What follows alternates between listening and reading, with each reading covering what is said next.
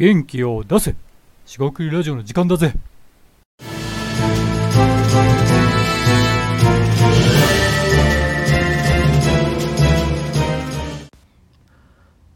こんにちは。四国ラジオ大橋です。今回も四国ラジオを始めていきたいと思います。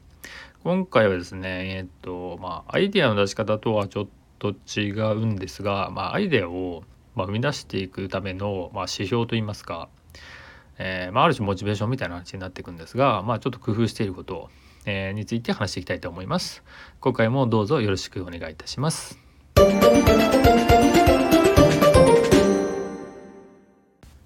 はい、四国ラジオ大橋です。今回ですね、えー、っと、まあ自分なりのこう続ける工夫ではないですが、えー、そんな話で、えっと一つですね、KPI というものがあるかなと思います。で KPI ってなんか難しい言葉 のような気がしますが、えー、多分 Key Performance Indicator っていうことで、まあ、重要指標みたいな、えー、言葉ですね。でまあその KPI とかどうでもいいんですけど あのあるですねまあえっ、ー、とサービスのえっ、と KPI ですね。で KPI っていうのは、まあ、いわゆる売上とかというよりも、え、ー、と、まあ、ビジネスにおいては、えー、例えばその営業数、アプローチ数とか、なんかですね、その、えっ、と、まあ、その KPI っていうのを一個意識してやってみると、まあ、おのずとですね、おのずとですよ、その売り上げとか、まあ、もうちょっと上の、えっと、目指したいもの、ものですよね。まあ、売り上げだけ追っかけてもしょうがないと思うんですけど、えっと、まあ、良くなっていくみたいな、えー、概念と僕は理解してます。でですね、まあ、あるサービスの、えー、なその KPI ですよね、えー、がですねデモ数というのがありましてでデモっていうのはいわゆる営業では使われているかもデモンストレーションといいますか、まあ、実際に見せてみるサンプルといいますか。お試しで見てもらうというかあのまあサービスで言えば例えばデモ画面とかいうことでその、えっと、実際の画面じゃないんだけどまあ使用版とかイメージを、えー、に近いものっていう意味ですよね。でそのデモ数というのは、まあ、そのサービスでは、まあ、お客さんに、まあ、店頭で接しますと。で店頭で接するんですが、まあ、そのサービスはですね、えっと、物を売るわけじゃないのであのお客さんにどれだけその、え、商品を説明したりしたかが鍵となるわけですですね。でまさにそれが重要指標ということで鍵キーなんですがあので当然それは商売とかビジネスによって変わりますと。でここでですねそのデモ数、まあ、見せる数っていうのをその指標にしている、え、のはすごくいいなっていうふうに思ってあの思ったって話なんです。であの僕自身がですねじゃあアイディアを出すとか、まあ、アイディアを生み出すって時のその KPI で何なんじゃらほいとえー、それはどういうものがあるんでしょうかっていうふうに考えるとまあ分かりやすいのはあのネタをどれだけ仕入れてるかっていうそのネタ数みたいな話でうんでもちろんこれはあのあの別にお笑い芸人とかをあの目指してるわけではないんですが例えばですねあの、えっと、何か面白い話ないですかって言われたとするじゃないですか。まあ、そういう話ケースがあるかどうかを置いてそうしたそうした時にですね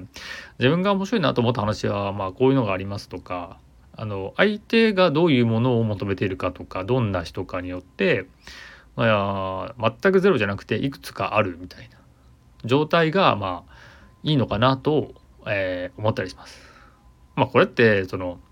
えー、なんか雑談ができるみたいな ものを目指してるわけじゃないんですけどネタ数という意味ではそうかな。要はネタ数、ネタの数がないと、まあ自分も話すことができないですし、そのアイデアの元がないので、アイデアを膨らましようがないという感じもします。でもちろんそういう意味では、課題を見つけた数とか、なんか、あの世の中おかしいんじゃないか、えー、数 みたいな数ですね。えー、全然ありかなと思いますし、えー、いわゆるその行動ですよね。モチベーションというか行動を促していく意味では自分がしっくりくるこういうことしてたら自分は調子がいいとか、えー、こういうことだったら、えーまあ、やれそうなことっていうよりも、えっ、ー、とえーとまあや、やり続けられるみたいなところが一番いいんですがこれって結構人によってだいぶ変わるんでこうしてくださいしてくださいなかなか言いづらいんですが、えー、一つコツとしては、えーと、そのことを考えた時にまあ丁寧にやることが大事ですよねっていうのはあります。で僕自身はですねアイディアの出した数とかはえっ、ともう全部はメモってないんですけどこういうのを出したなっていうのは一応紙のなんか手帳みたいなのを作ってですねそこに記録してたりします。はい、それはもうなんか癖というか習慣になりましてあまあそういう手帳で遊んでるみたいな感じですよね。でまあ丁寧にやるっていうのが一番ポイントで、えーと、自分なりのっていうのがポイントですね。自分なりの、えー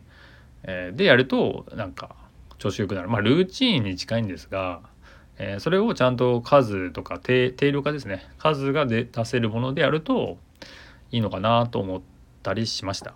であのー、どうしてもですねこういう話を聞くと,、えーとまあ、やるのも全然ありですしやってみるのも面白いんですけど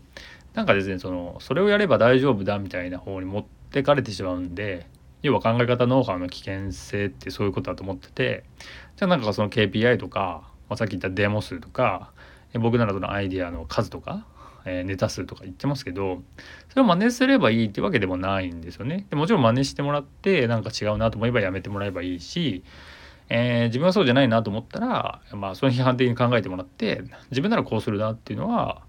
えー、いいいなと思うんですよね。でだからこそ自分なりの KPI 自分なりの指標を持って動くと、えー、いい感じになるなと。でその指標を持ってで何を何が生まれていくかってまあ、割とおのずから決まっていくんですけど、まあ、アイデアアイデアの数だったらあのアイデア出してくることで、